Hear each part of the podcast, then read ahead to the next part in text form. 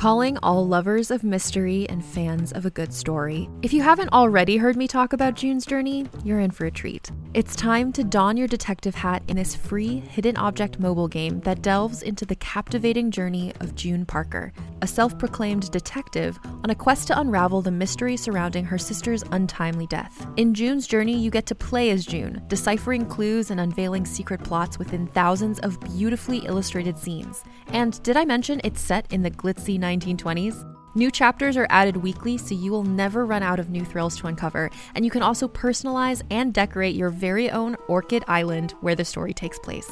How sharp are your detective skills? Find out when you download June's Journey on your Android or iOS device, or play online via Facebook Games. Your detective journey awaits.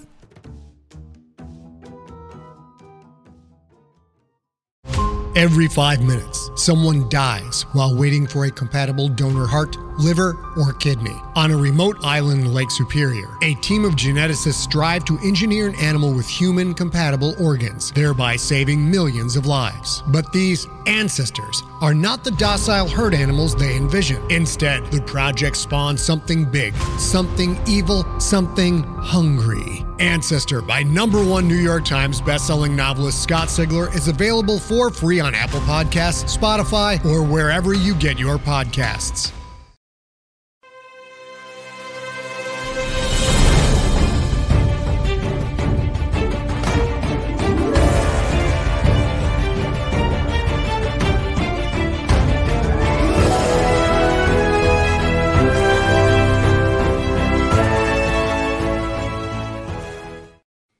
Hello, everybody, and welcome to this brand new spoiler review episode of Aquaman and the Lost Kingdom, brought to you live from the Geek Buddies.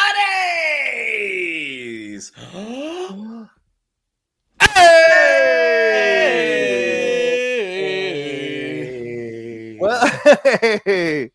well, after 10 years at the beginning of uh, starting with the uh, uh, Man of Steel in 2013, we have finally reached the end of the DCEU as uh, we look forward to Superman Legacy coming out in 2025, or so we think. I mean, depending on if Universal buys uh, Warner Brothers or not. But yeah, at this point, this is the end of the DCEU officially. Aquaman and the Lost Kingdom, although they haven't officially said he's going to play Lobo, it's pretty clear that Momoa is moving on to play Lobo. So this was his last stab at playing Aquaman. Uh, this uh, also saw the return of James Wan, the return of a number of actors who were part of the first one, and some new additions and an interesting story for us to break it all down. But we are here with a spoiler review, spoiler review of Aquaman and Lost Kingdom. And uh, before we jump into it, though, let's introduce ourselves. I am the Outlaw John Rocha, writer, producer, and host here on the Geek Buddies. I am Michael Vogel. I'm a writer and producer of animated TV shows and movies. And this is Shannon McClung. I'm a television actor and an animation writer and an unapologetic Aquaman fan. The character or the series? We'll get to it. fair point, fair point. And since we are live, ladies and gentlemen, the Streamlabs and the Super Chats are open. Feel free to send in your Super Chats or Streamlabs to support the channel as we go along here. If you want to send in support after we're done, you're watching this later, there's a Super Thanks button down there you can hit as well. Uh, I am wearing the official Superman and uh, the what is it, Superman and the Lost Kingdom uh, paraphernalia. Aquaman and the Lost Kingdom. Oh, sorry, Aquaman and the Lost Kingdom. I don't know. You get one hero, you get them all. Um, but yeah, they sent me this nice jacket, but unfortunately, I'm not going to be so positive about the movie. Spoiler alert! But I am going to wear the jacket to support them sending this thing. So yeah, go ahead. I didn't like your movie, but I'll wear your merch. A fair point. And you know, it's an evening uh, evening review, so we're gonna have some fun for sure. But let's get into it. Uh, Michael, you know I love to go to you first here. Here's the quick synopsis: Arthur Curry is the king of Atlantis and a husband and a dad, but it's the king stuff that's driving him insane.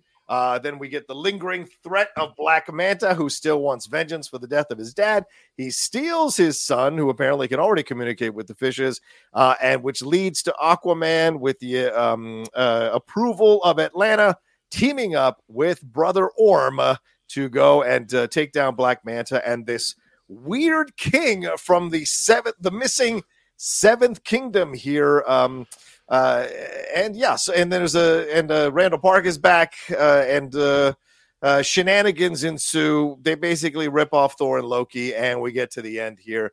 And uh, woo, I'm, I'm Aquaman. So, uh, Michael, your thoughts uh, on this movie here? My my first thought is of all of the synopses you've ever done on Geek Buddies, that might be one of your best. That was you. uh that was uh spicy. It was a spicy synopsis. Um what did I think of Aquaman 2? I there's two things that pop into mind is like my overall thoughts of Aquaman 2. One is even more so than Aquaman 1, I actually think they had a lot of really good ideas. Oh, I think there was a lot of cool ideas in this movie. I think the some of the ideas for the set pieces were cool. Uh, wanting to tell this brother buddy story. I think there was a lot of really good ideas. Don't think any of them were particularly executed well. Mm. Uh, and it almost kind of felt, and I don't know if this is a little bit of just knowing where we are in the DC universe. It just kind of felt like they gave up a little bit somewhere in there. Mm. Like they were just making the movie and they were doing the reshoots, but it it just felt as aimless as the DCEU was. Like it just kind of felt like they were they were trying to tell this big and epic story and, and have a lot of fun, but it just didn't seem like it had the energy to get there by the end. Like it just kind of felt a little bit of a slog. Um but and I and I and I think that Jason Momoa who as we've said, you know, not my particularly favorite not my particularly favorite take of Aquaman and I'm not Mm. the hugest fan of the DC universe that we've had. Um, but I thought he was generally pretty charming. I think he was charming in Justice League. I think it was charming every time he showed up. And I think this was kind of his least charming. I, it felt forced. It even felt from him that it was like he kind of knew it was coming to an end. And even his like, hey, I'm just having a good time. I'm Aquaman. I'm not a good king, but I'm just kind of having a good like it just it felt like he was pushing it. So look, do I think this is like the worst movie ever made? No. I can list a bunch of other movies that are way worse. Uh, We'll talk about that are currently that are currently out right now. But for Yeah. Aquaman, it just kind of just felt like it was trudging to the end. Okay. All right. Shannon, your thoughts overall on this one? We had James Wan coming back to, direct- this one. Same screenwriter, David Leslie Johnson McGoldrick, coming back to write this one as well. But this one was based on a story co-conceived uh, by James Wan, Jason Momoa, and Thomas Pa'a Sibbett. So, what what are your thoughts on uh, on this particular movie, brother? So, more than likely, over the course of this evening, you all are going to throw out some critical feedback of this film. And more than likely, I am not going to disagree with one thing that you say. Oh, well. That being That said, being said, However, um, I actually had a lot of fun in this movie. I mean, Wow. this is not. I don't think this is a good movie. Um, I think this this is definitely going to fall in the category of guilty pleasures. Yeah. Not only will I probably see it again in the theater, I probably buy it. One because it's an Aquaman movie, and Lord knows when we're going to get another Aquaman movie. Um, I actually had a lot of fun. I mean, looking at the four DC films that we got, Yeah. this is right up there with Blue Beetle for me. I mean, I think a lot of the action, I think James Wan learned a lot of lessons from the first one. I think Hmm. every action sequence in the first film started the same with the unexpected explosion. Um, and so much so that Jason Momoa actually references it for a moment in, in one of the action scenes because they only did it once, which is Yeah. like, yeah, that's growth. However, there is a whole lot going on in that script. Yeah. Um, and to the point that it's like individually, all of these are pretty interesting ideas. Um, I think you're trying to you're trying to put too much stuff together that Yeah. doesn't necessarily quite fit.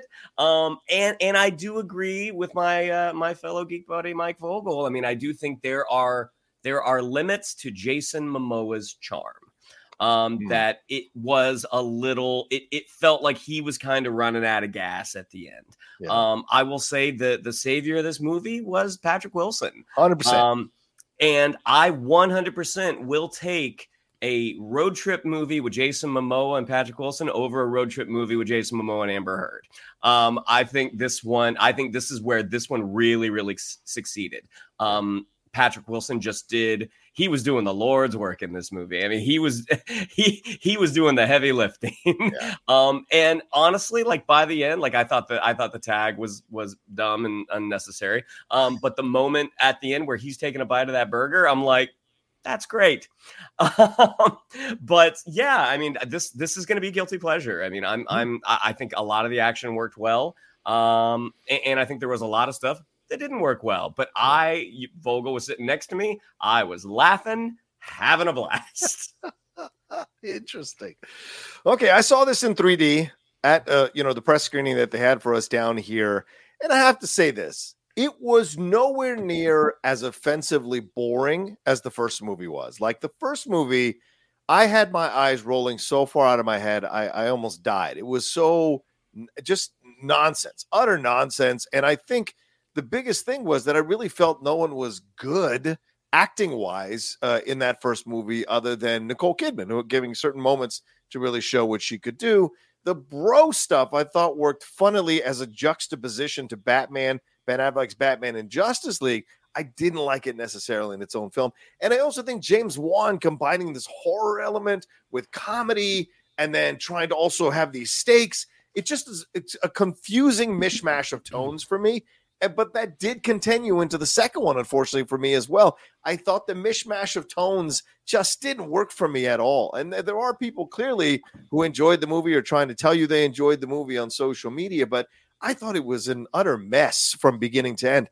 Now, that being said, this may not be James Wan's fault. I think what you were referencing earlier, Michael, a lot of great ideas. But remember, they had multiple reshoots from this film. There were rumors of certain cameos showing up and then reshooting those cameos. And so I wonder what the actual original cut of this movie was going to be. And maybe that would have been a better film, or at least would have gotten the people who loved the first Aquaman film to love this film as much as they mm-hmm. did.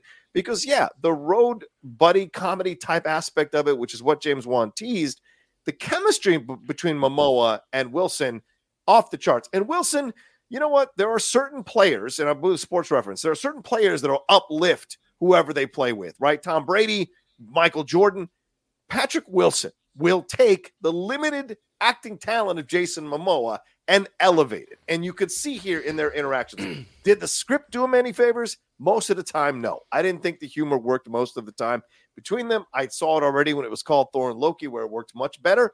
But in this one, I felt there were moments here where at least their chemistry got me through some of the rougher jokes and stupid situations. Oh, look, I knocked, I accidentally knocked down a statue. We could climb across it. I'm so smart. You know, those kinds of things that just get annoying watching a frat boy bro figuring everything out instead of learning, instead of growing, which we never got from him. You know, the arc, uh, you know, um, ironically, the arc is Orm's, not um, Aquaman's in any way, shape, or form. And I also thought the Black Manta stuff was so ridiculous. Like, why? Oh, there's a Phantom King, and I'm being taken over by this Phantom King because I want vengeance and I can't control mm-hmm. myself. Here's this doctor who keeps walking in on me while I do this shit. But for some reason, I still keep him alive. I'll still keep him alive for no. Reason. And did anyone know that that was Stingray? No one knew that was Stingray. And they tried to make uh, was it Jani Zhao? They tried to make her really big, and you never even saw anyone address her by her name. So one time, it, one time, you're right, exactly. There you go, one time. So it's just there was just utterly ridiculous decisions made overall in the film. But I I want to believe that this is because it just was so cut up that by the, time we got it, mm. it's not that great. So yeah, I, I want to believe that. I may be wrong, Michael. It's a fair point to bring up the the noise you just made. I could possibly be wrong. I don't know what I don't know what noise you're referring to, sir. um, but let me ask you about this. I mean, what uh, uh, Shannon, as as the uh, purported Aquaman fan for sure, Arthur's storyline. Did you like this? The fact that he was bored. I mean, he didn't want to be king necessarily in the first movie. He this was kind of thrust upon him because of Orm and because like his heritage and Mera helped him. But now being king, you see that he's not happy being king. He loves being a dad. Certainly nice chemistry with his son there. Loves hanging out with his dad as well. There's a weird toast between them where they go here to single dads, and it's like, wait, are you a single dad? Mera still his wife's in the next room. His wife's here, right? Here's a single dad. Hold on. The old lady's taking care of the kids so we can have these drinks. yeah, it feels like it feels like Thomas is taking care of their kid more than Mera is. But yeah, he's a he's a dad, a husband, and a hero as well. So we see all this stuff. We get politics, councils, all this stuff, and then it leads to this uh, uh, journey here with Orm, and then eventually beating Manta uh, and going toe to toe with him, and Manta rejecting his hand in the end. But then him coming out of this thing a dad, a husband, a king with a better relationship with Orm. Did you like this storyline with Arthur with Aquaman? What did you think of it? I mean, I thought on paper on paper that stuff all works that you have someone who has unexpectedly been been given the throne been given the crown been given this responsibility yeah. and he finds out like this this is really not that great and and i have to deal with this council which you know magically appeared um, since the first movie. Um you know it's like congress it's like it's like the senate. The, the and, and, there's nothing more you want to see in a superhero film than senate or congress or yeah absolutely. Paging star wars episode one. Um yeah exactly. uh but look i th- i think all, everything on paper all that stuff works. Mm-hmm. um it just wasn't executed that that interestingly. Um because the idea that you have this sort of you know this guy who's a, always kind of been a wanderer now he has to stay in one place. The whole journey is figuring out how to do how to do both how to how to be a good leader be a good king be a good dad and at the same time you know uh, uh, uh, serve this you know kind of restless spirit. Yeah. this restless spirit probably isn't the right word. The, the the wanderer like the fact that he's never had anything tying him down.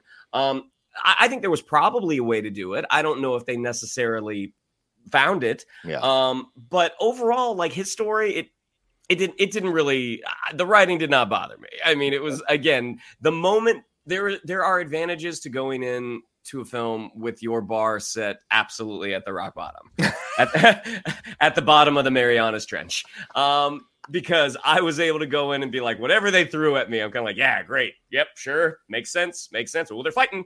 Um, so it did not, it did not bother me at all. Okay. Uh, Michael, your thoughts on the storyline? Because I mean, in essence, they're kind of following the Black Panther storyline mixed in with the Thor storyline, mixed in with the Iron Man storyline, right? He wants to make Atlantis and all the king, all the uh, kingdoms there uh, wants to bring them up to the surface, wants to reveal themselves to the humans so they can work together. The council rejects that idea. They just want to take over humanity when the time comes.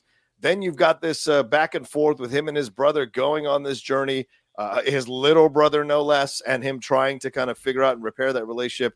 And at the end, he announces that he's Iron Man or Aquaman, is in essence, in that press conference at the end. So did you like the storylines here? Did you like that they, he had to over, overcome this stuff, deal with being a king, deal with being a, a, a dad and a hero and all of this? Did it work for you?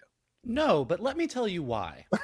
uh, um, as a concept, yes. Like Aquaman, getting to Aquaman 2 and going, fuck, I'm not good at being a king. Yeah. Great that's that is the next big story. He realizes maybe this is a little bit more than he's uh, signed up for. Absolutely a great story. Here's the problem. He's not a great king. Yeah, fair. Orm is better. Yeah. Mera's probably better.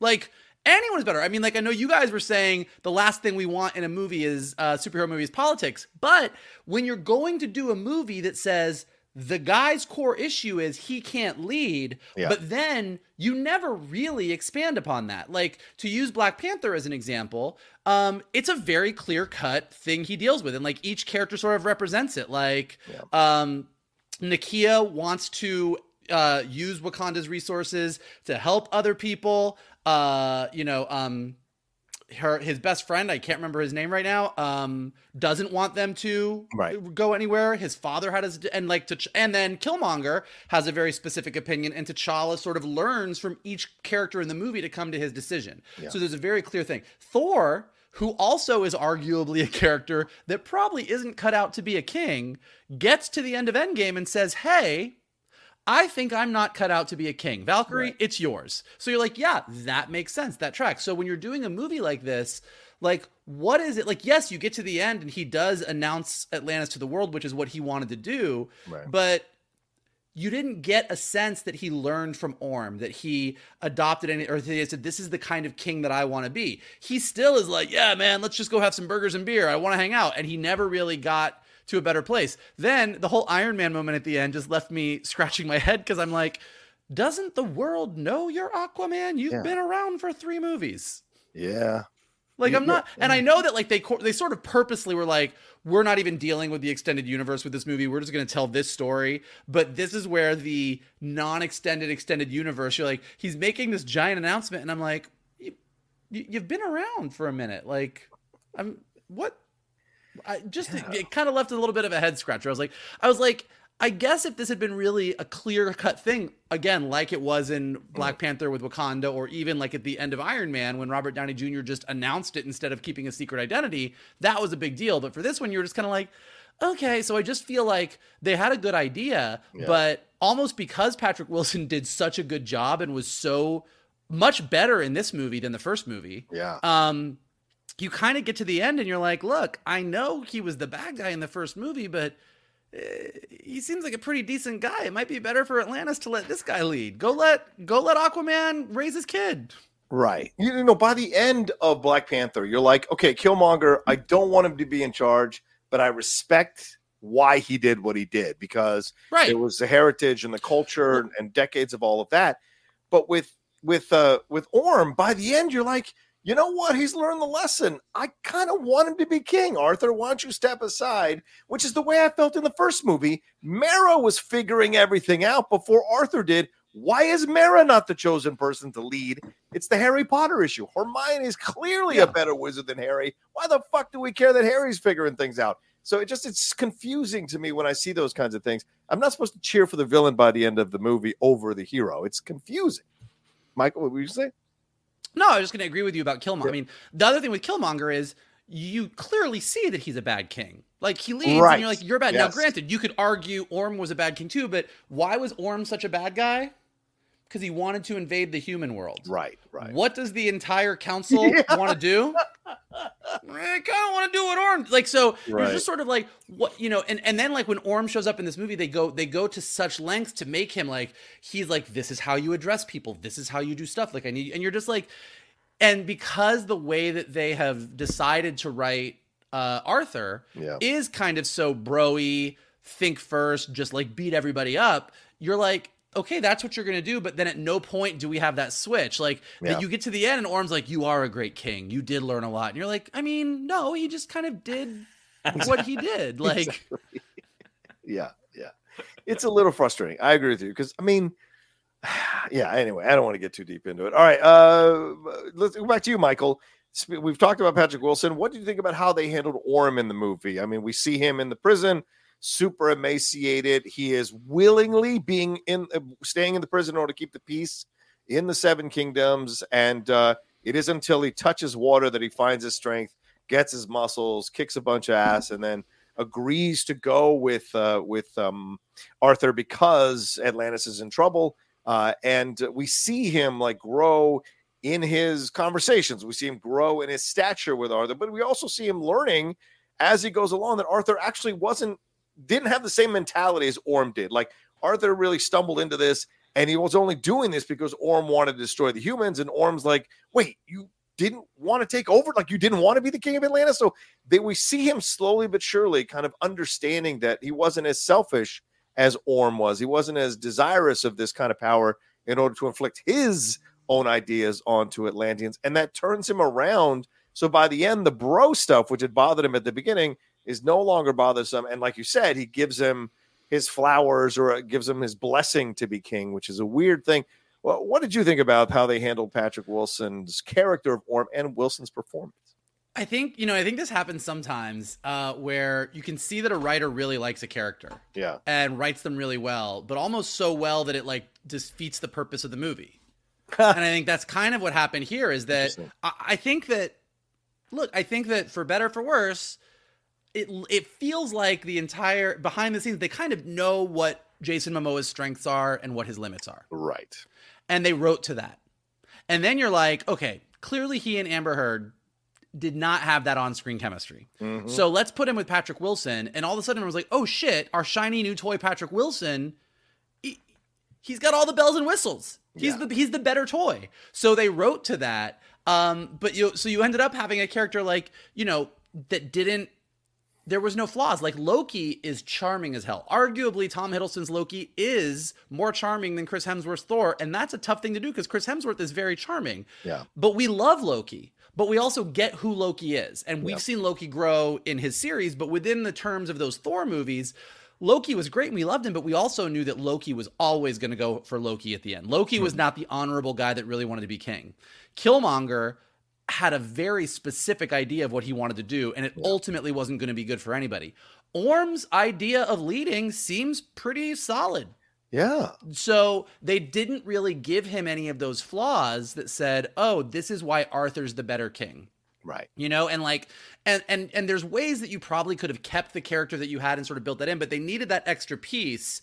And in addition to him just going, "Oh wow, Arthur," it almost feels like that's it's around that area. Like, mm. Oh, Orm was raised to be a conniving guy who craved power. Right. Arthur didn't want power, had it thrust upon him, still doesn't particularly want it. And there's that whole idea that the one who wants the crown the least is ultimately the one that mm. deserves it the most. You know, there's that there's that idea a lot of times in storytelling that had we seen Arthur we needed to see what makes Arthur the rightful king over yeah. Orm, and we needed Orm to see it too. And they they wrote to that at the end, like they had Orm say those words, yeah. but we never really saw what it was. So I actually think the way they handled Orm was great insofar as he's probably the best character in the movie, yeah. but not great in terms of what it did to Arthur and his story. Yeah, it's interesting, Shannon, because like, and Michael, you bring up a really excellent point. As you said this, I remembered the scene where Orm is saying to Arthur, "My father raised me from birth to be afraid of you, to be waiting for you to show up to try to take something from me that's mine." Whereas Arthur's father raised him, Thomas raised him to like really appreciate that he's a man of both worlds, to find his own path, to do his own thing, uh, and let him, of course, do the things that he did and be a bit of a wild guy but very much have his own voice. So you see that like sometimes it is about environment and what you're raised around that kind of warps your mind or makes you think or certain things or makes you act a certain way in certain situations. So we see that, but that's not even explored. It's just presented and not really kind of dove into, which could be some interesting stuff that we could have gotten. Shannon, what did you think about how they wrote Orm uh, throughout this movie and the relationship he had with Arthur? And then by the end, giving Arthur um, his blessings and reuniting with his mom uh, and even giving Mera some love. I mean, the whole idea that he felt that you know that there was a that that moment, like, hey, you know what, you're you're a lot better this than you think. You know, you you have my mm. blessing to go be king. It's like, well, it doesn't matter what you think, pal. I mean, yeah. I, have already got it. um, but I mean, I do agree with Vogel in terms of finding those supporting characters um, not just with the writing, but also when you have a more um, more compelling performer. Yeah. Um, what happens is that that that great that great stuff that you get with Orm sort of diminishes um, your lead. Um, which is why when Thor Ragnarok came out, Thor suddenly became awesome because they're like, hey, Thor is kind of the least interesting guy in the Thor movies right. because we're so into Loki.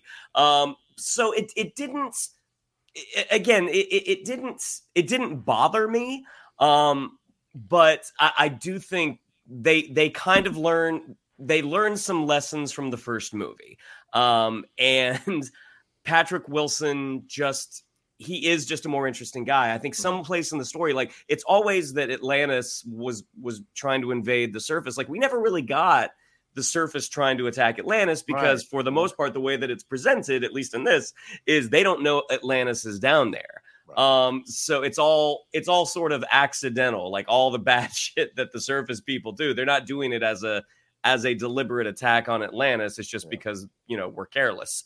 Um, so I think there was probably like you needed to have that moment with Arthur, why he, being a man of two worlds, why he is the guy. Yeah. Aside from Patrick Wilson saying he's the guy. Right, right. Yeah, I, I would have liked to see more with Pat with um, Ocean Master being Ocean Master. Like I would have liked to have seen him begrudgingly go along, know it's for Atlantis, but also be able to call out Arthur, be a harder edge to Arthur, so that his arc is even bigger in terms of the, the size of how far he has to come around to accepting Arthur, so that by the end, when he's giving him the flowers, you kind of can feel somewhat that it's been earned. Whereas yeah. now, when he's saying to him, he's like, "Oh, they wrote that there, so he has to say it here and supposedly bless Arthur for to be king." Uh, and you make a great point, Shane. He doesn't need his blessing for God's sakes, but of course you want your family's blessing. But like, but you almost. Yeah, go ahead. Go ahead. Mike. Sorry, I just uh, yeah, real quick, real quick. um, but like, I mean, because like, there's a couple. Like, one of the things that Aquaman is not is does not know anything about how the world is supposed to work as far as politics, right? Right. Like, that's a given. Right. Like we know that. And Ocean Master is a conniving villain. Very smart, knows how things should Yeah. happen, but an easy, easy fix that just is like staring you right in the face is that when they go see Martin Short as Oh. Jabba the Hutt, Yeah. um, like the way it's played right now is Ocean Master's like, I know how this works, I know how to do this, and then Aquaman just beats everybody up. But if you had just switched it where if it, Ocean Master was like, look, I'm I know how bad guys think. I know we need to trick this guy. We need to treat this guy bad. He's gonna stab him us in the back. And then Aquaman ended up drinking with the guy and they like had a great time. And you know, like or even with like with the Randall Park thing with the Doctor uh Dr. Shin. What what, Yeah. uh you know, the way they played it was well, Aquaman just wanted to beat him up, and it was Orm who was like, yes. But if Aquaman is just the man of the people who just like knows how to deal with people better and doesn't know it, like Right. Orm is the villain, even keeping him as the guy that understands politics and is a more polished guy, Yeah. make him the less trusting guy. Make Yeah. Aquaman the guy that people are drawn to, but they just gave everything to Orm. Yeah, yeah, yeah, and, and probably so because Patrick Wilson is a better actor, so he can play these levels, he can play the nuance in these scenes and and have it work. But I agree with you, Mike. It's a simple fix to play it that way, so that he's got farther to go, so that by the end you're really excited about his turn, but you've already seen him as a villain or an untrusting person person throughout. So by the end, you don't want him to necessarily be king, but you appreciate the fact that he's come around on Arthur. Yeah, Yeah. I thought, but I mean, but Patrick Wilson did a wonderful job. Uh, uh, He was great. yeah. Uh, and, and I think something else that they could have done with Patrick Wilson Hmm. is they could have made him kind of kind of elite. Like when you think Yeah. about who's who's going to go fight in a war, it's not going to be Patrick Wilson. It's going to be all the grunts on on the ground, Right. all the people that are not living in the palace. Like if it was if it became more of like you need to see everyone as an equal, Right. you know, you still give him a lesson to learn, and that is not that's not what happened. I mean, another one simple right into your face is he's a pure in his mind, he's a pure blood. Like you said, elite, a pure blood, whereas Arthur is of two worlds, maybe not as pure. So there's something you could have played around with that as well. Um, let's see where are we at right now. Yeah, let's take a quick break. We're at half an hour. Let's take a quick break. We'll jump into the Manta stuff. And yes, we'll talk about the Mera stuff on the other side of this uh, right after that. Hey there, it's Rachel Ballinger, and I am thrilled to invite you to Rachel Uncensored, my podcast where I get real with my friends and celebrity guests, where we talk about all sorts of topics. From personal stories to hot button issues, we cover it all.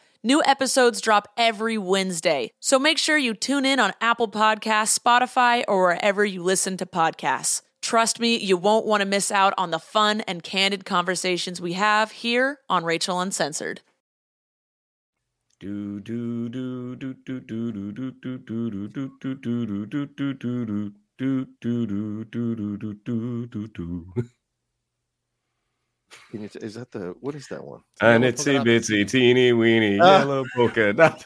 Hello. Yikes. Thought you were gonna do rubber ducky. All right, let's move on. uh, Shannon, let's go to you. And by the way, if you're sending in Streamlabs and super chats, keep sending them in. We're going to get to them in just a minute. Uh, we'll definitely answer them uh, here in a, in a little bit here on the show. Uh, Black Manta. Let's move on to Black Manta here. Yahya Abdul Mateen II coming in to play Black Manta again. Uh, he gets uh, co opted by this Black Trident. Uh, he is uh, taken over by this king here, uh, this kingdom that is Necrus, this uh, lost kingdom. Kordax is the king. Pilou Asbæk from uh, Game of Thrones there being the voice, uh, and essentially turns him into his uh, minion to go and perform the most horrific acts and steal. Oh, I don't know some of these elements, steal these elements to blow things up.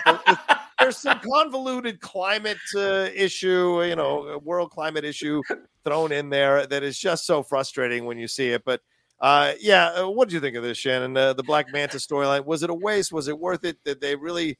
I mean, we never get to see this villain actually kind of take over. He gets killed almost immediately once he shows up. What are your thoughts on this? I I mean, poor Pilou Asbæk.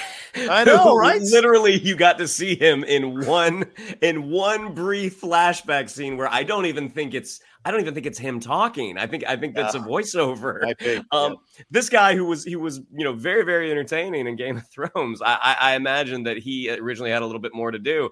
Um, look, I mean, someone wanting to a bad guy wanting to avenge their father. That is a very easy way in Totally. Totally. for a villain. But again, you've got this orichalcum, this Yeah, that's it, ancient orichalcum. fuel that powers these machines, but it also ruins the environment. But then you find out with the Black Trident, there's water Mordor, and they turn the the, the bad guy into Ocean S- Sauron or Yeah. Sauron. Oh no, no, no! Even me, I must stop there. No, it was it was a lot of a lot. Again, Yahya Abdul Mateen, like if if you've seen you know he, he didn't have a giant part in uh in the greatest showman um but he's great. If you watched the watchmen Yeah. hbo series um the guy's an incredible actor and he just kind of is playing one gear this entire movie which is what he did in the first movie. I mean it was literally like you're you're mad. Um you know that's that's pretty much the extent um yeah i mean it was the best thing to come out of the whole black trident thing is we got some awesome we got some awesome trident duels.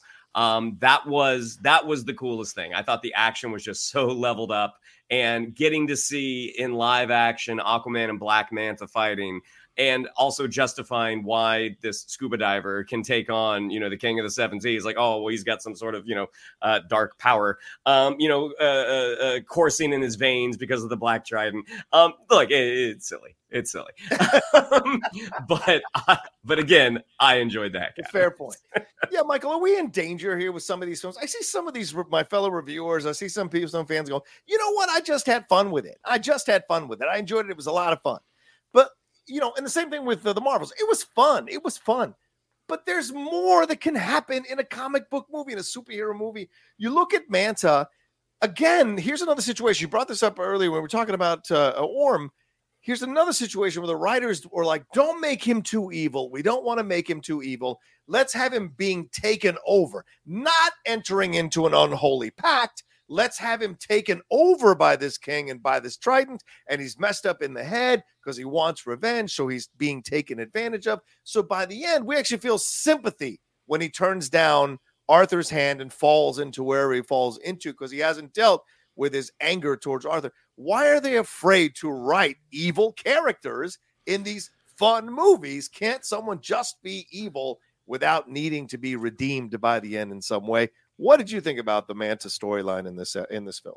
I don't think they did that just because they were worried. Like, I mean, look, the the uh, evil Mordor Sauron is pure evil. Iran. Nope. Iran. Uh, not gonna do it. Uh, but he's pure evil. It's not like they're like this. This whole idea that they do these. dispatched in two minutes. You know, Sure, but like I mean, look, the I don't think these choices are made out of some desire to make everybody warm and cuddly. Like this is a very old trope and it's a trope that happens when you've run out of idea. Like it just makes him boring. Like Black it's Manta's not interesting. Like you they need I think they probably did it more for the power up than for any concern about us caring about Black. Like honestly, you Black Manta wanting to avenge his dad and having a bunch of dad issues and just taking it all out on Aquaman rather than dealing with his grief actually makes him more sympathetic than running around for the entire movie possessed by some sea demon. Like it it just robs the character of anything interesting. Um characters are interesting when they have really full motivations like Killmonger again we keep coming back to it because they're very similar stories but Killmonger uh is a super evil villain Mhm. and also has kind of a point. Like Yeah, he's not entirely wrong. Like Magneto is a great villain. He's also not entirely wrong. Yeah. Um, you know, the best villains are the ones that actually have something interesting. And, you know, with Black Manta, like the whole I'm blaming Aquaman for the death of my dad is uh Shannon's right. You can make a lot out of that. It really wasn't ultimately Aquaman's fault. I mean, I guess it kind of was, but like, you know, Black Manta kind of you left him to die. yeah, It's well, totally his, da- his dad was a bad guy. His dad Yeah. was a bad guy. But I'm saying, like, you know, I, that sustains you for one movie. Getting to the next movie, like, he definitely, and I think this is where they really run into the tr- problem is, all right, this guy let my dad die. I fought him. He beat me. Right. I'm going to keep, I'm going to make this my entire life to the absence of everything else. And I think they were just like, ah, yeah, we don't really buy it. Let's have him get possessed, as opposed to really kind of leveling him up to a different way that was more interesting. I mean, I just think yeah. ultimately, anytime you see a movie where the villain gets possessed, uh, and yeah, I'm looking at you, Doctor Strange, in the multiverse of madness, like anytime uh. that you go, oh, the bad guy was just possessed. So that's why we didn't have to deal with any of their character stuff at all. They were just possessed and they were bad. Yeah. That is boring. It is I not agree. interesting. I agree. Captain America: Civil War. I agree. Um, yeah, this uh, this idea of being possessed. Yeah, I agree with you, Michael. Actually, the way you phrase it is a little bit better in the how I was presenting it, but I think we're in the same ballpark in that I would have liked a more active choice from Manta. Like I'm going to enter into this unholy union because I know I can't go toe to toe with him. My suit's not fixed. I'm running out of time.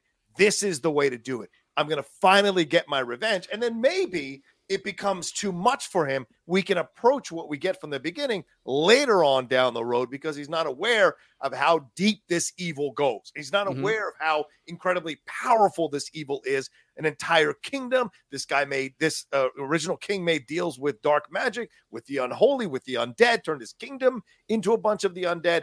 That can overwhelm a human being because at the end of the day, Black Man is just a human being. So, th- to, but he could have that power and use it till he realizes what that means for himself. And so maybe him not taking Arthur's hand is his own punishment for what he's done because in the end he is a man who has virtue and the only reason he's going after Aquaman is because he killed his father maybe before this guy found out how much of an evil person his father was. So there's things you can explore. There's richer stuff to explore here that they don't really do which is so frustrating. Um, well and and yeah, honestly, like you didn't need the whole possession angle. Like you really didn't need that. Like you I can agree. just have this thing power him up, and it's like, okay, now our bad guy is more powerful, mm-hmm. and and that way you kind of you you, know you lose point, you, you, lose Ciron. Um, but uh, but ultimately, I'm gonna keep saying it. You're trying to make this uh, happen, aren't you, Fetch? but yeah. ultimately, that probably takes that takes out a little bit of uh, a little bit of story time that you can devote to something else. Yeah. that might have been a little more useful. I agree. Yeah, I agree. All right, Michael, let's deal with Mera. Uh, your thoughts here. Um, she was in the film more than I anticipated, more than they seem to say. Um, if you watched any of those court uh, uh, or any court uh, testimonies there, but in the end, still kind of an observer. They had her take part kind of in the finale, but not that much. Uh, and so, were you confused by this? I mean, this seemed like she didn't even need to be in the movie, to be honest with you, with how little, with how much they cut down her part or didn't give her much to do at all in the second film. What are your thoughts on this? And if you want to comment on Amber Heard's performance. I mean, I don't think she's in the movie enough to really comment on her mm. performance. Mm. I mean, I think that it's fair. They, I think they again they did themselves a disservice here. Uh, if you're going to keep Amber Heard and you're going to keep her as Mera, then use her. And if mm-hmm. you don't want to use her, then recast her and don't use Amber Heard. But what they ended up doing is they kept her in the movie and she was present yeah, at all the places where Mera should be. And she did some of the things that Mera should do, right. but she had no uh, influence over Arthur's story or Orm's story or anything. Like she didn't contribute to the story as an active member. She never had a heart to heart with Arthur about parenting or balancing right. parenting with the rule with ruling a kingdom or anything at all. Like she just was there. Um so yeah, she was present, but it's like again, when you uh, when you look at all of the characters in the first Black Panther movie, just again, yeah. I'll keep I'll keep using the example because you have one thing that's great and one that's not. But like you, where every single character had an opinion yeah. about Wakanda and the outside world and what it meant to be a king and what Wakanda's responsibilities were to Wakandans versus Wakandans' responsibility to the wider black community of the world. Like there yeah. every character had an important piece that led to T'Challa's arc happening. Right. And so when you have your female lead, um, yeah. I mean, arguably, I would say Nicole Kidman I think is a higher yeah. level in this movie than Amber Heard is. But when you have the character that should be your female lead, who is also the love interest, who is also the lead's wife and the father and the mother of the lead's child. Um, and she really has nothing to say. Yeah. And I think that that you know, I mean, and honestly, it even does Amber Heard a disservice. Like, I don't, she's not my, I don't, I, from everything I've heard, I don't think she is probably the greatest person. But it's like you put her in this movie and you give her absolutely nothing to do, and yeah. the stuff that you gave her to do, you cut out of the movie. And if you're a fan of Mera, like you get to see her on screen, I guess. But like, it just ultimately, it kind of is a loss for everybody. I feel like.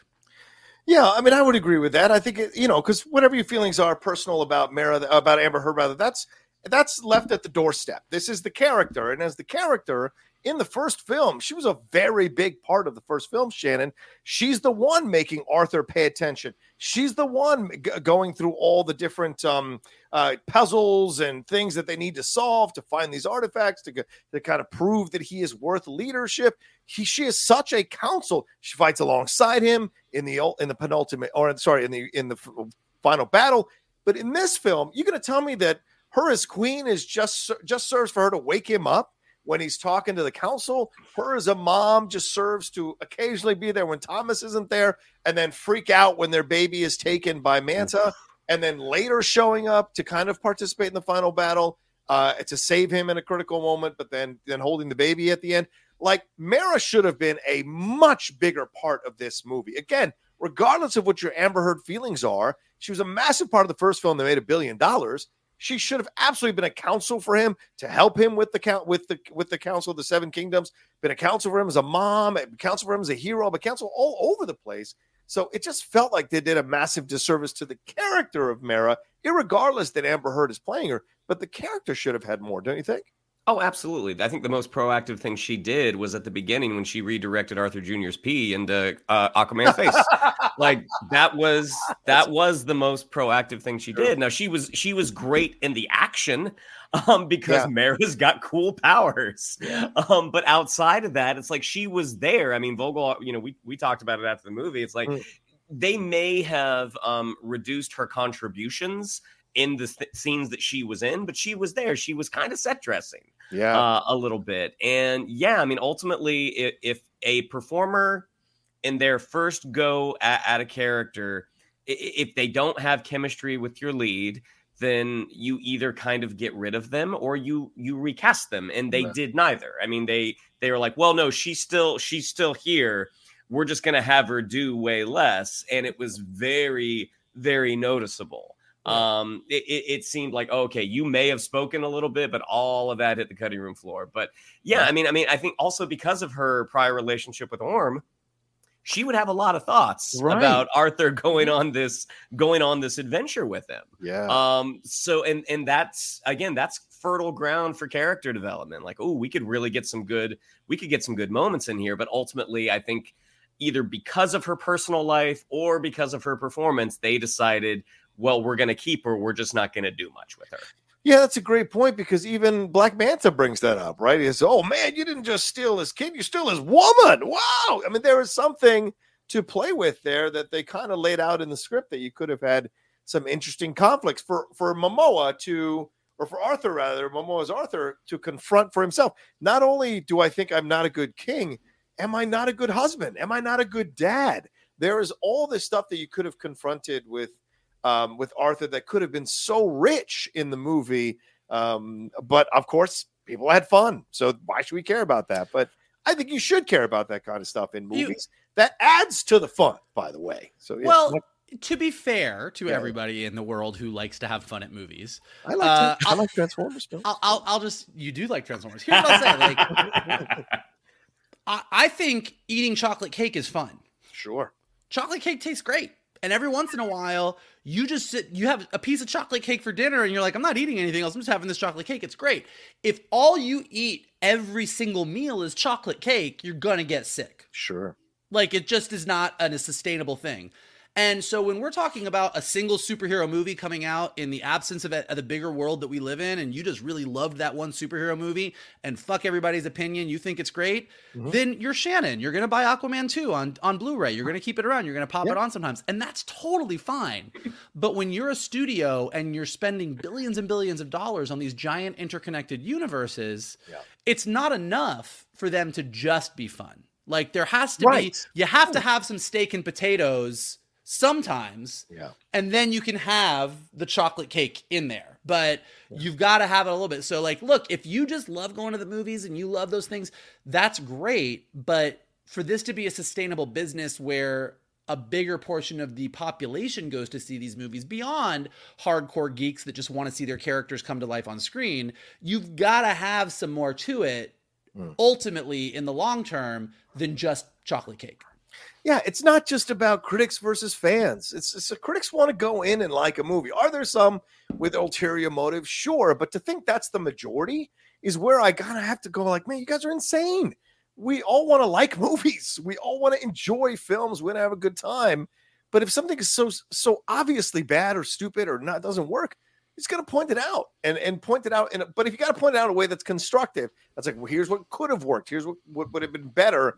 And I kind of like that our show does that. To be honest with you, it isn't just bitching, bitching, bitching. We actually give other avenues you know, that they could have gone down that would have made the film better or a TV show better.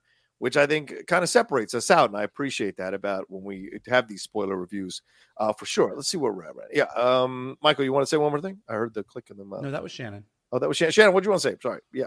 no one sets out to make a bad movie.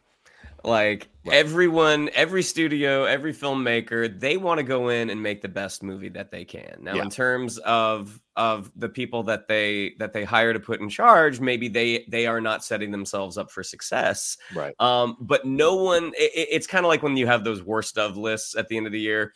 Those are really shitty. Um, Oh. like if if we want to talk in private about the things that are like, oh boy, that movie was a turd.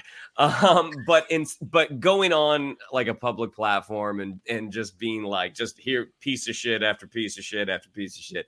You know, a lot of people worked really hard on that. So I kind of have I, I I have an issue with those. Hmm. But again, James Wan wanted to make the best Aquaman movie that he could Yeah. but with with a with the sun setting on a cinematic universe a studio that doesn't know what they're exactly doing they're not sure of the direction what you get is something like this. Um you know the the original version of aquaman and the lost kingdom um you know there there was going to be a there was going to be a post credit sequence with it first it was going to be Michael Keaton Yes. then it was going to be Ben Affleck. Um you know they had they had uh the intention of keeping this story trying to keep this story going.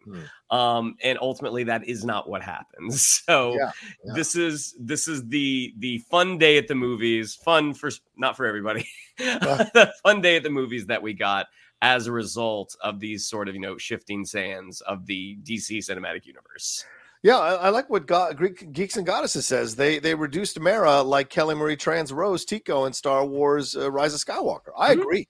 I was watching about half an hour of Rise of Skywalker, which is the first time I watched any of Rise of Skywalker the other day. And yeah, watching Rose just kind of be uh, relegated to the scoff acting was just so tough to see. And so I agree with that in your assessment of Mera there as well. Uh, John Myers uh, says, uh, just came in knowing Michael so well. I bet he loved this movie. Uh, You guys, you guys get me. but you you, did get love me. this movie. But you did love He's being sarcastic. He Is knows. Oh, oh, okay. All right. Fair enough. I just want to make sure. sorry we we need italics he loved this movie Yeah. I- Oh, fair point. That's why you should have done it. That's right. Um, let's hit one more thing before we go to another break and then answer Streamlabs and Super Chats. What did you think of the ensemble characters? Uh, we had Randall Parks, Dr. Shin. We had uh, Nicole Kidman's Atlanna, Thomas Curry in here, Temuera Morrison playing Thomas Curry, uh, Martin Short as Kingfish, um, uh, and John Rhys-Davies, which was great to see uh, here as the Brine King. Uh, as I said, Jani Zhao is Stingray and Pilou Asbæk as Kordax. And if I'm forgetting anybody else, it's because you didn't stand out to me. So, uh, uh, Shannon, I go back to you. What do you think of these uh, these performances? What do you think of the characters? Anything to say about these characters that stood out for you? well the one that you forgot was What Dolph forget? Lundgren's King Nereus Oh, I'm so sorry. You're right. You did stand out to me, Dolph. Yes, Nereus. That's right. I don't trust you, man. I don't trust you. Yeah. I mean, Nicole Kidman is doing the best that she can. Oh yeah. Um, John Rhys-Davies, like he was act like I had to look it up. Like I didn't know that he was the Brine King in the first one because I think the only time the Brine King spoke was in the middle of a giant action scene where he's getting his claw lopped off. um, look, man, they they they they all did the best that they could with what they were given.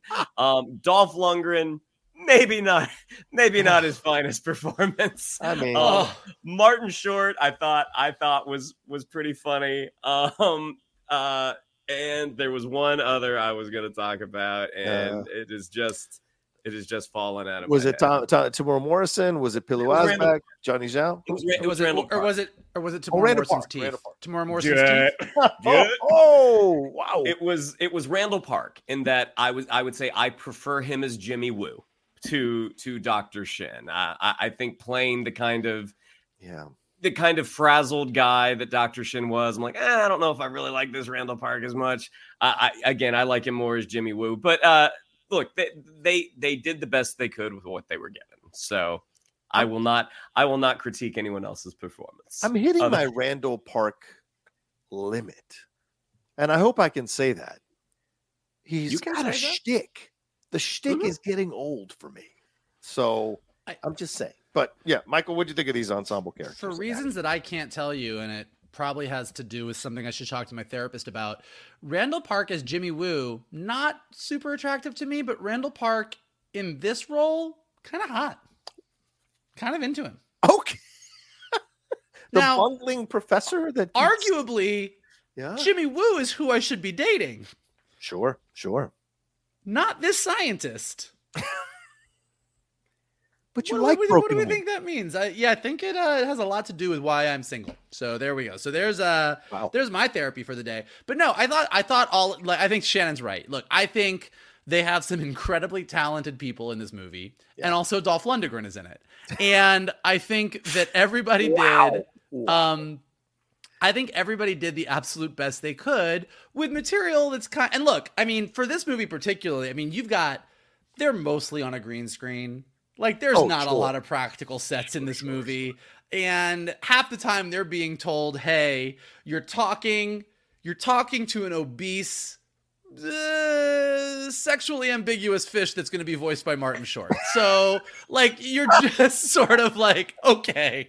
Um, so I think everybody did the best they, you know, I don't, it's it's a shame because Shannon is 100% right. Nobody goes in to make a bad movie. Some people go in and do a movie just for the paycheck, and I'm sure some of the people in this movie were like, "Great, Aquaman 2, first movie made a billion dollars. My agent got me a really great deal. I'm getting paid really well to go talk to a sexually ambiguous fish," and they were happy to do that. But I think that um the the fault of this movie is not the acting. right now. Yeah, The fault ahead, of the movie is not the acting. Oh, I don't disagree with you. The fault of the movie is not the acting. I think everybody put in, including Dolph, I thought put in a decent performance to good performance for the characters. I mean, I love the Brine King. Don't get me wrong. John Rhys-Davies, I can never have enough. John Rhys-Davies. He is the new Brian Blessed, or the you know, it's just the same kind of thing. in my opinion. It's just perfect to have him as a voice.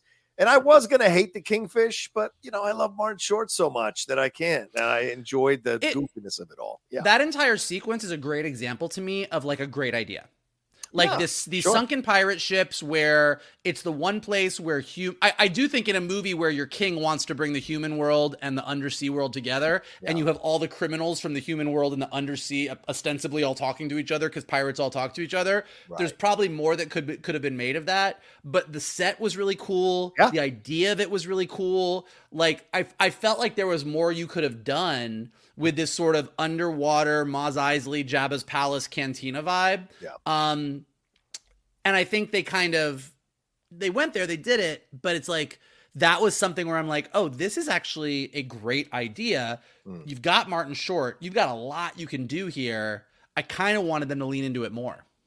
Well, let's let me go back to you uh, with that, Michael. What did you think of the cinematography, uh, and what did you think of the music? The score here from Robert Gregson William, Rupert Gregson Williams, rather. The cinematography by Don Burgess. What did you think about the look of the film, the vibrancy of the film, and then the music itself? And Shannon, please chime in after Michael. Um, I think Shannon's right. I think James Wan learned a lot from the first one. I think the underwater action in general the underwater world looked uh more interesting. I think they suffered a little bit. It's not it's not to the Quantumania level of too much, but they did suffer a little bit from I mean, Atlantis is a little bit all over the place. It's very high tech and angular and futuristic looking. It looks like the abyss in some sections. Ooh, yeah. And it looks like King Triton's undersea kingdom in the other sections. And there's lots of floppy, gelatinous things, but then there's really hard edge things. And you're kind of like, okay, there's Atlantis has a lot. There's not really one architectural style to Atlantis.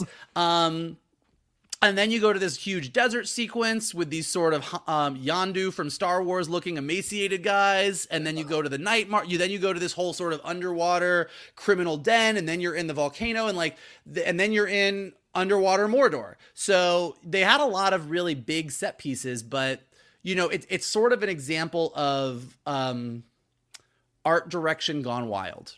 Mm. Oh, like okay. none of the choices that were made were bad. I mean, arguably, I would say basically looking like you straight up ripped off Peter Jackson's Lord of the Rings movies at the end is not the best choice. but other than that, I don't think any of the choices they made were bad choices. I just think they didn't really make a choice. They just did everything. And a really good movie. Uh, again, I'm just going to keep doing it. When you look at the way Ryan Coogler envisioned Wakanda, yeah, it is so specific and so inspired from the Afrofuturism artistic movement. And it's just a very, like, when I say Wakanda to anybody now, we all think of Ryan Coogler's Wakanda, and it's very specific. When I say the DC universe is Atlantis, you're like, uh, which part? and so I think that's the issue. Uh, yeah, Shannon, what are your thoughts on the look and uh, cinematography here, and also the music by Rupert, Rupert Gregson Williams? Well, the production design is a lot like the script. They tried to do everything. Mm. And in trying to do everything, they didn't really service one thing. Uh, they, they didn't really get to feature one thing really, really well. Yeah. Um, there are parts of Atlantis that I think look absolutely awesome. Um, uh, the the kind of again water Mordor. It's so apparent, like it's so much like like the Black Gate. It's like that did nobody like there's a way to make something look ominous without yeah. just you know diving into your return of the king dvd and being like just just do that but blue. Um you know uh the score was something i mean i like rupert gregson um what was it rupert gregson with williams? Yep. yeah I, I like his score from the first movie. I like that there were some returning themes. I mean that's a big thing with me as as a film person. Like i i hate when the next chapter of a story it's completely different music. Like all the all these like leitmotifs for characters are gone. Uh that that really bothers me and and that is something that they didn't do. Like uh they got that great theme when Atlanna is talking to arthur about like what he's gonna have to go and do. It's like yeah, yeah great yeah. that's that's fantastic. Um production design again, they tried to do everything. Cinematography, I thought it was real nice. Yeah. I think they were again. James Wan learned some lessons. He was able to kind of fine tune a couple of things and make it look really, really like it was shot incredibly well. Yeah. Um, again, it was just the stuff that they were shooting, maybe not the best. Yeah, I agree with that. I thought it was beautiful to look at. I thought Don Burgess did a wonderful job of the cinematography. James Wan, some of the direction here, making those areas, although they may be, as you said, Michael, incongruent in styles, they definitely came to life. That that was never bored watching the underwater scenes in Atlantis uh, or in in whatever kingdom they were in. I liked the ingenuity of them all, and that kept my attention for sure. I thought the score was a bit much. I went oh, it went overboard in certain moments. I was like, "What is happening here?" That it was noticeable. And again, I'm not a score whore, but for me, if it's noticeable bad or noticeable good, that says something to me when I'm watching a film. So to me, that's kind of one of the negatives for me. But overall, the look of it I thought was really interesting to to look at, and you could be standing in awe of what they were able to conceive and come up with and shoot in the movie. Um, all right, let's take one more break here, and uh, on the other side, we'll have one more question for these two guys, and then we'll get into your Streamlabs Super Chats. Everybody, we'll be right back right after this.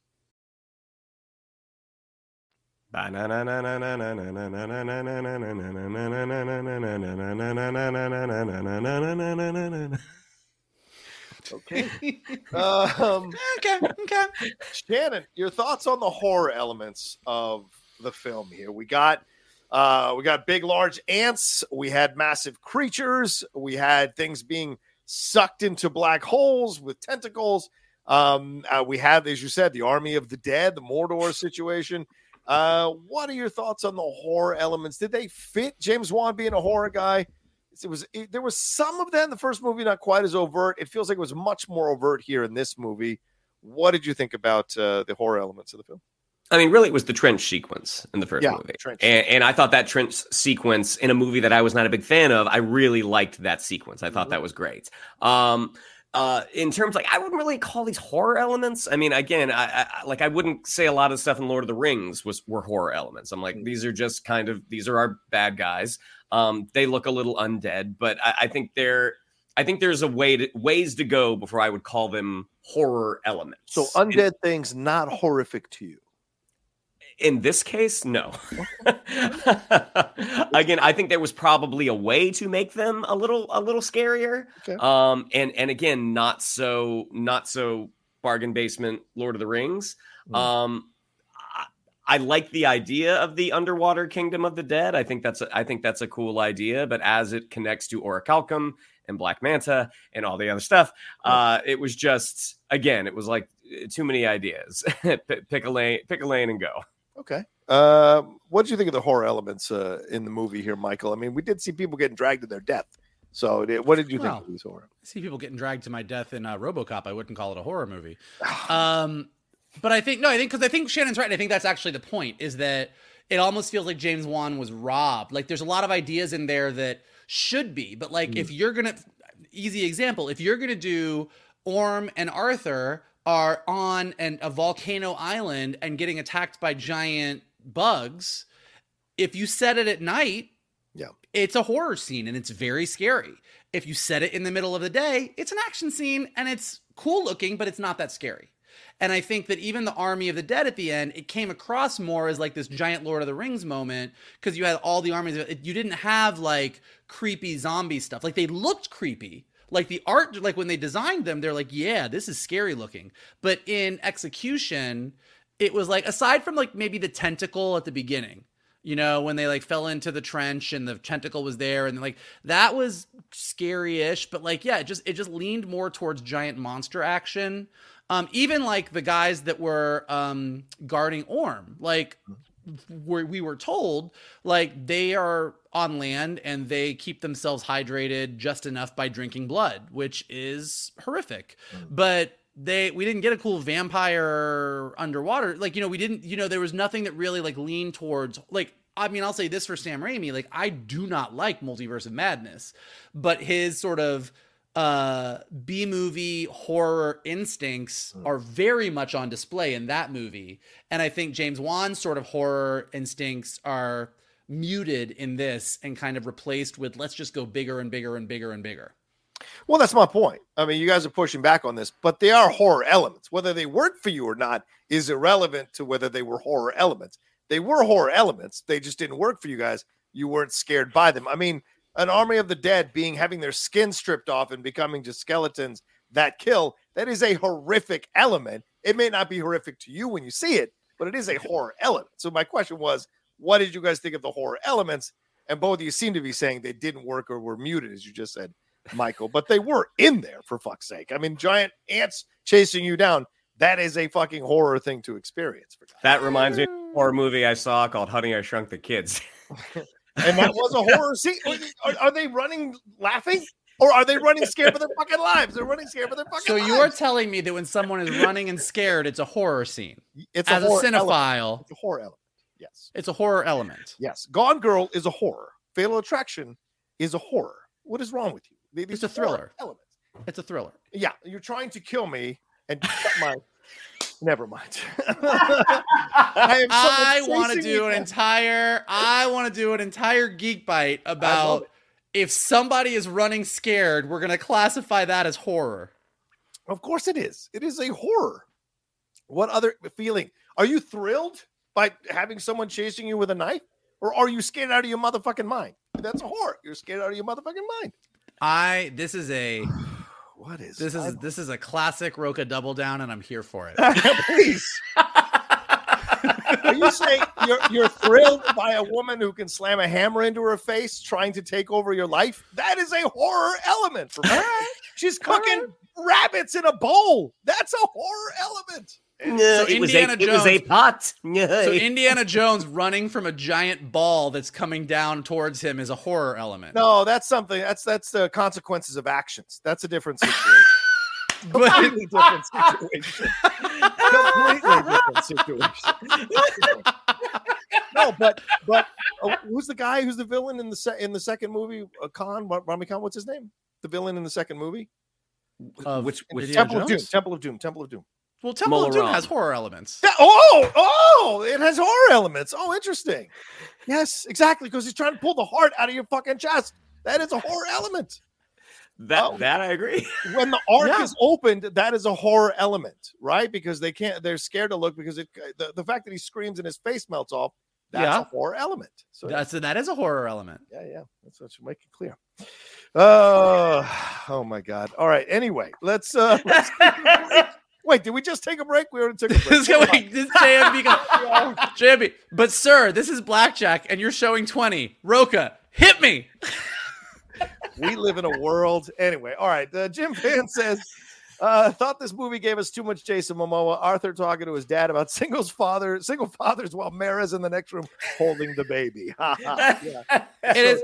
Yeah, And I do think there's they I think they had a problem because like there's they just didn't give him anything else. Like all they gave him to do, the biggest the biggest thing he taught his brother was eat cheeseburgers and cockroaches and I Yeah. can't believe you've never had a slice of za, bro. Like there there and like that kind of personality is is totally fine and valid to give to your Aquaman, but they just didn't give him anything in addition to, so it ended up ringing hollow cuz you just kept banging the same drum over and over. Plus, he hated humanity. Why the fuck would he have a burger or a za? You would think years being in charge as king would make him more empathetic to have an equal level conversation. It just, they went ignorant when it was convenient and smart when it was convenient. And that's frustrating when you see that in the character. Hmm. Fred Tastic 314 says, Orm learning to run properly, then running faster than Arthur was hilarious. Agreed. Their journey was both fun and silly, but got repetitive. That moment was great. I agree. That moment was fantastic. mainly Patrick Wilson running like this at first. Like it was like that was that was really really fun. That was a great moment. I give that uh, that moment is an A plus. I agree. I agree. Little, little horror in the way he was running for sure. Gary Johnson says, just wanted to donate. Always love watching your live shows, buddies. Definitely makes my day better. I could go on such a rant about the DCEU, but it would cost me $200 to get all the animosity I have for this franchise. Uh, that's fair, uh, Derek. You've always been a great supporter of us, so we appreciate it. You don't need to spend two hundred dollars, but yeah, gentlemen, this uh, this could be a good springboard, real quick. Um, although Derek has one more. Uh, he said, "Okay, C-Ron was amazing. Had all the guys laughing. It was so bad that it was great." Uh, there you go. But yeah, I mean, why Thank you, do Derek. encourage? Why do Thank you you, Derek. encourage him? Um, what is our uh, final thought on the DCU now that it's wrapped up? And we had our legacy conversation, but now that we've seen the movie, you guys have seen the movie. What what is your am- amended final thoughts on the DCEU after having seen the movie now? I think that's good. Just the exhale might be enough. The sigh might be enough. Is that good? It look, it was a mixed bag, and as John pointed out when we were talking about this on the main show, Hmm. uh, they, they gave us some good stuff. Like there is some good stuff in the DCEU, but on the whole, it's just such a patchwork quilt of nonsense Yeah. that it's even hard to judge it as an entirety, which is actually the problem. Oh, that's a fair point. Yeah, yeah. How can we judge it when it was so, so mishmash put together? Yeah, Shannon. Any? Do you have a final? thought yeah, it? I mean it's it's uh the the what the Paula Abdul song the Paula Abdul song two steps forward, three steps back. I mean, every time they would find something that worked, Yeah. inevitably the the the thing that would follow it set them back. And it was always a- again we we said this the other day, but I mean it was so reactive. Hmm. Everything everything was a course correction before the ship even left the harbor. So, you know, that's just not the way that's just not that's not the way to to tell a story because you're you're never you you just don't have a clear path. Even this movie feels a bit reactive, right? Because it made a billion dollars, but it got some pretty terrible reviews. So they come back with a sequel that's a little bit Star Wars, a little bit Lord of the Rings, a little bit Iron Man, a little bit Thor, a little bit Black Panther. Let's throw and start and just throw it all together and see what we come up with by the end. Yeah, see. I wouldn't even say this was reactive. I think they looked at the first movie made a billion dollars and they had all this crap in it. So like, you know what? More, no more. Uh, it worked for Venom, I guess. Um, JMB says, if you guys were execs at WB, where would you take the characters and the stories in the reboot? Would you bring anyone back or totally wipe the slate clean, etc.? Thank you. Uh, gentlemen, who wants to answer that one? I mean, I would totally wipe the slate clean. Even yeah. even things that work great, like mm-hmm. Viola Davis. I'm like, get a new Amanda Waller. Like complete, complete fresh start. Yeah. Why fuck with the audience? Just wipe it clean, start all over again. Uh, and uh, if you don't want to tell an origin story, don't tell the origin story. We already know about it. It worked for Tom Holland Spider Man in the MCU. You can do that, but wipe it clean completely and start all that, that way you can be judged by everything you brought into it and built into it, not borrowing from other people's things and adding to you and adding your stuff. Michael, what do you think? Yeah, I mean, look, I I actually don't disagree with keeping Viola Davis or Peacemaker, and I get that James Gunn has more of a vested interest in those things, and that's why he wants to keep them. But I don't really begrudge him that. I think by and large, though, just wiping the slate clean is great. I've talked to some of our friends who are not big superhero people. Mm. Uh, we drag they, they they see a lot of the superhero movies because we drag them to the superhero movies, but they're not really invested in the superhero universe. And when I tell them that there's just like with Superman Legacy, we're starting from scratch and it's going to be a whole new thing, you get the exact response that I think Warner Brothers wants, which is, oh, okay, yeah, like I'm in. Like I think yeah. people like if we're like, hey, no, don't worry, this movie, The Flash is gonna run on the cosmic treadmill, and then Jason Momoa and Gal Gadot are gonna leap over, but Henry Cavill and Ben Affleck won't be there. Like it's just who. Sure, all of us and everyone listening to this gets everything I just said, but try and tell that to your uncle in uh, Ohio. Like it just doesn't make sense. So I think wiping the slate clean and just giving us a fresh start is the is the best idea. Fantastic 314 says Orm didn't know Arthur's reason for fighting him, like Steve didn't know it was Bucky who killed Tony's parents until Civil War. And yeah, when he and then when he did, he hid it from Tony for as long as possible. Man, you're so upset about that. I mean, it's you know, people want to kiss Captain America's ass. He apologized. He says he was wrong, and he apologized. Yeah, I guess. Uh, Girk Pectus, I guess, says minor thing, but I was so happy that Aquaman killed the henchwoman. I can't stand that stupid trope where the hero can murder thousands of men but no women. That was no woman. That was a stingray. Okay. oh Lord, that is terrible. And yes, of course, uh, haunted underscore autumn said. Uh, uh although uh, to be fair, Stingray kept surviving uh, all these near deaths. That was getting annoying, but by the end, they finally took her out for God's sakes. Haunted underscore Autumn says, God bless you all for attempting to dissect the turd that is Aquaman 2 and trying to find meaning in the placement of the pieces of corn. Wow. Oh, Jesus. Yikes. Haunted. Listen, I will tell you, growing up, message.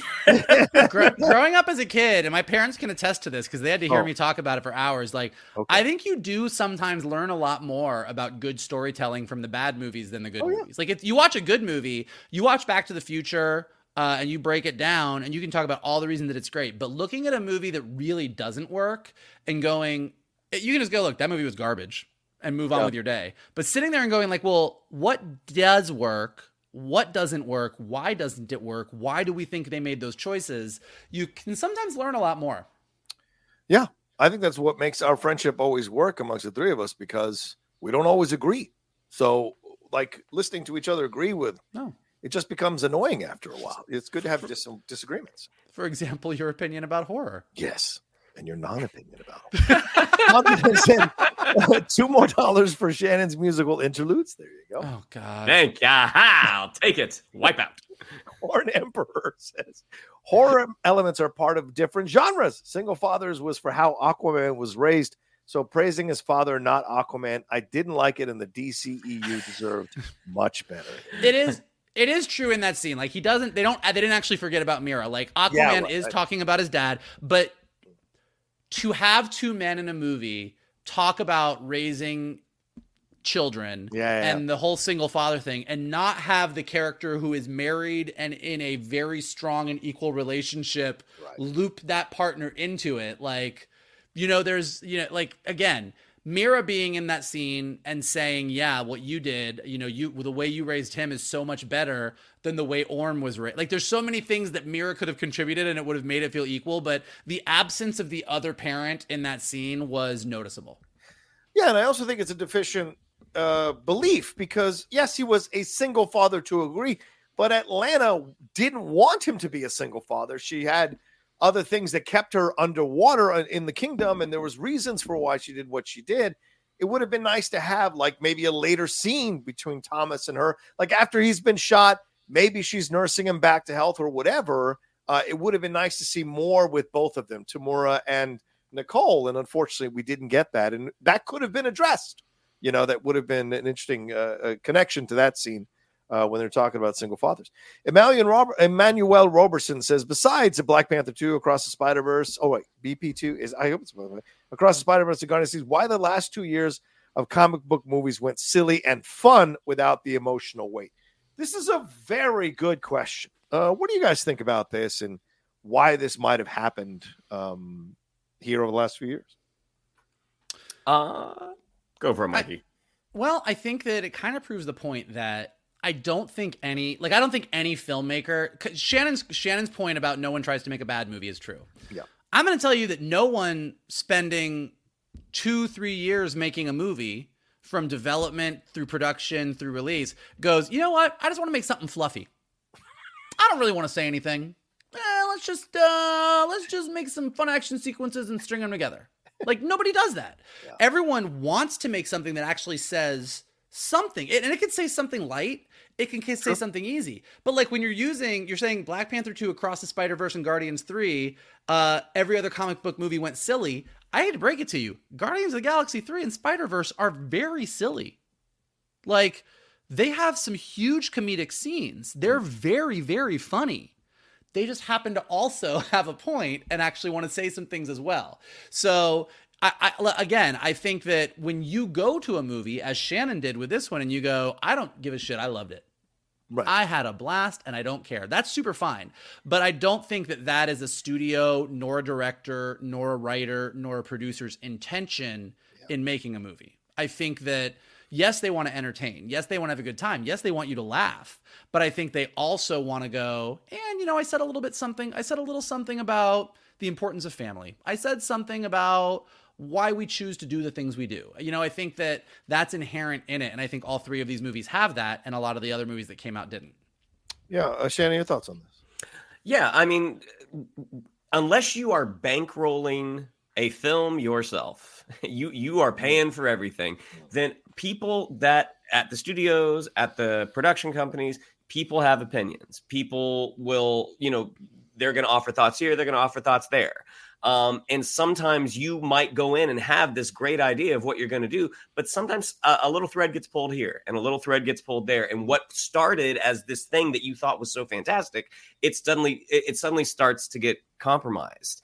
And like there was a there was a multicam sitcom I did many years ago that as we were on set, we were doing a read through, and it is dumb. Like I am not the audience for this show but it was absolutely ridiculous. Mm. Everyone in that room, especially the ones in the suits, are cracking up because they have they have been sold on a vision mm. and in their heads like we are making something great. And sometimes that's, you know, that's why they do that's why they do test screenings mm. because it's a it's a, a small group of people that are seeing this film and being like, "Huh, did this not turn out the way we thought? Let's show it to some people who have no idea what they're about to see and see what happens. Yeah. Um, again, sometimes things work out really well and sometimes they don't.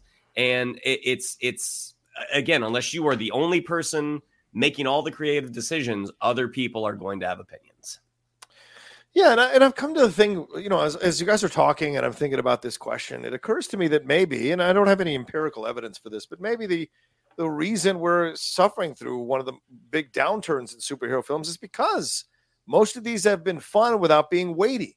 And one of the reasons people loved those first few phases of movies is because, as Michael said, they had something to say. There was something weighty about them, not overwhelmingly weighty, but certainly weighty in what it was trying to say about parent, parent and child relationships, about uh, finding your voice in the world, about m- making a stand, about uh, confronting evil, about coming together and working together, over, overcoming each other's differences, accepting each other.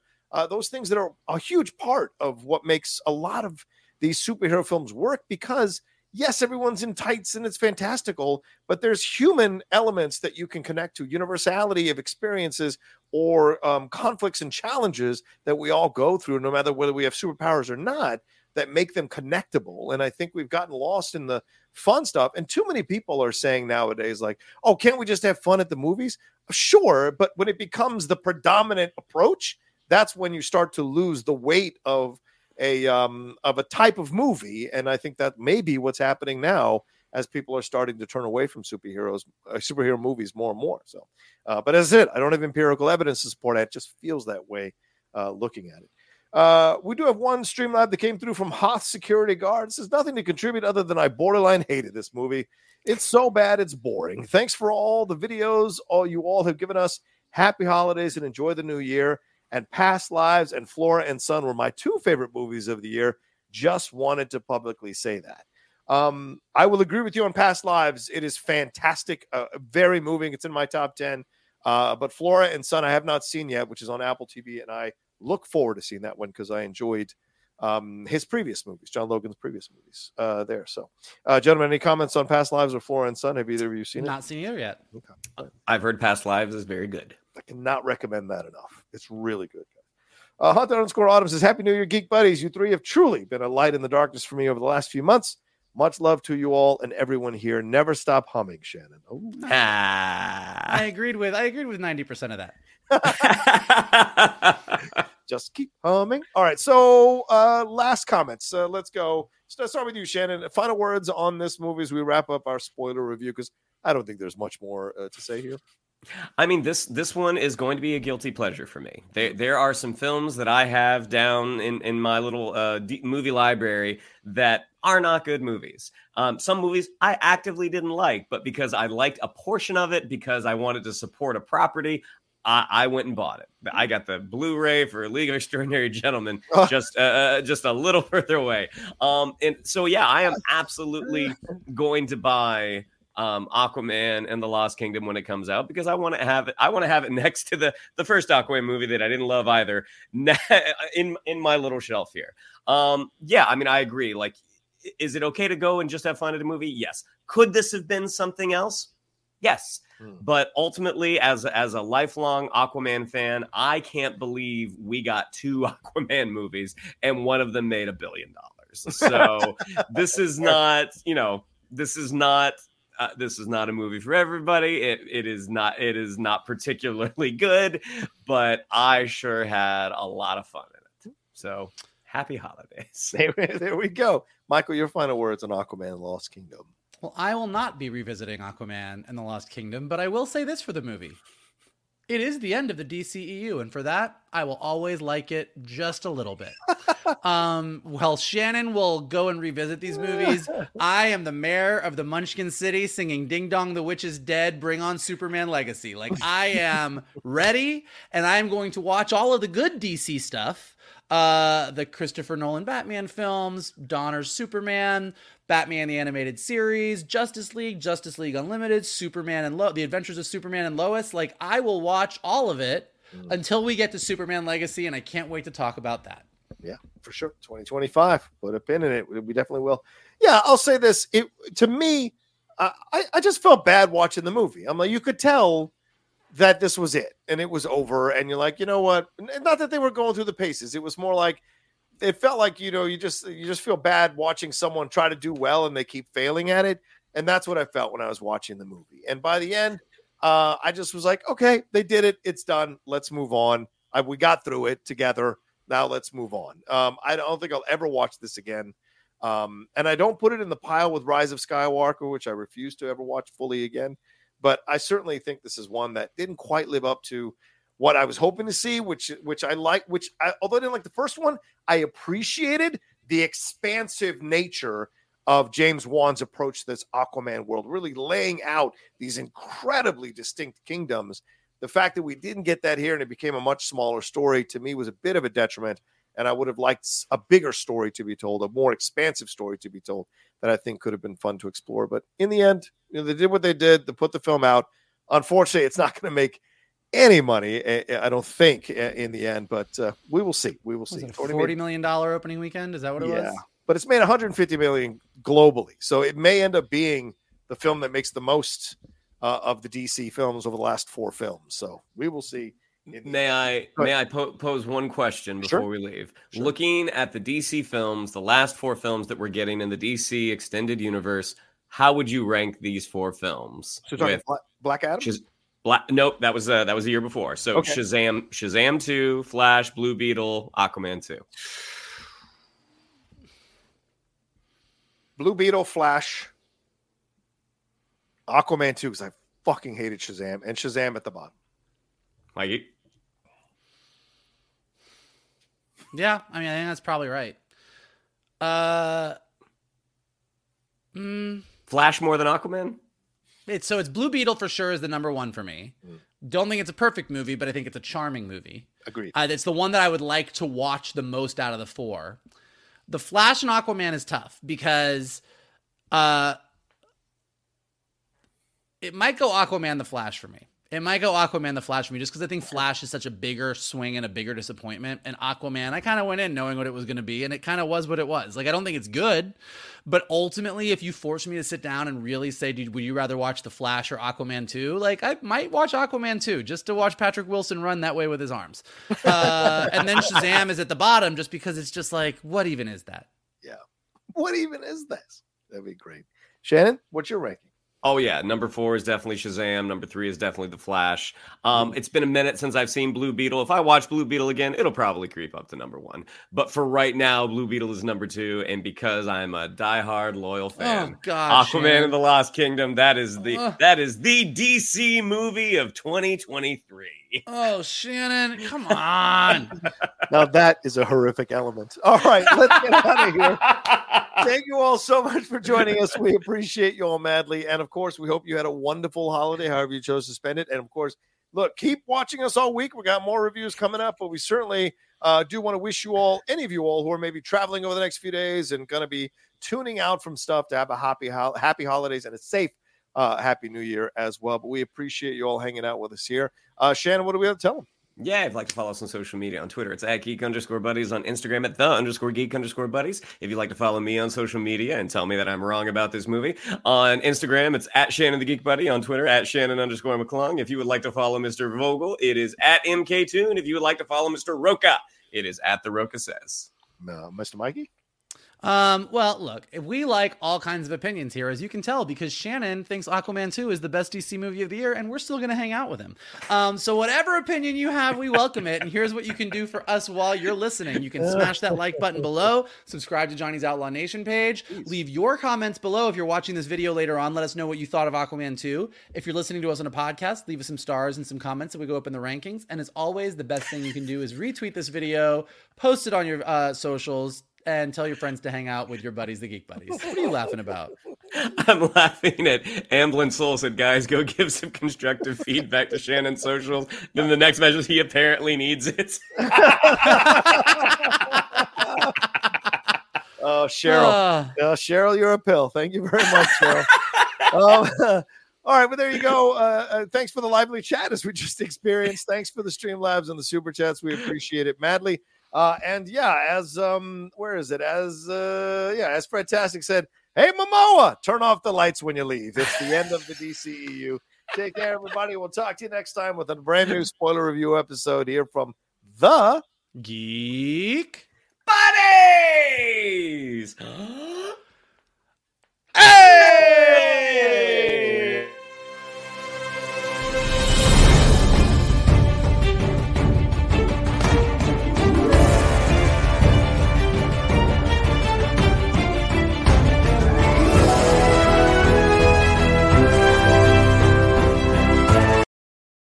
Hey there, it's Rachel Ballinger, and I am extremely excited to invite you to Rachel Uncensored. It's my podcast where I sit down and get real with my friends and celebrity guests, where we talk about all sorts of topics. And sometimes we might be under the influence when we do so. We cover things from personal stories to hot button issues and it's the only place on the internet you can find an uncensored version of me. It's a side of me that you might not have seen before because it's not the most family or brand friendly. But don't worry, I'm still sort of slightly a decent human being. If you're intrigued, then make sure you check it out. New episodes drop every Wednesday. You can find it on Apple Podcasts, Spotify, or wherever you listen to podcasts. Trust me, you won't want to miss out on the fun and candid conversations we have here on Rachel Uncensored.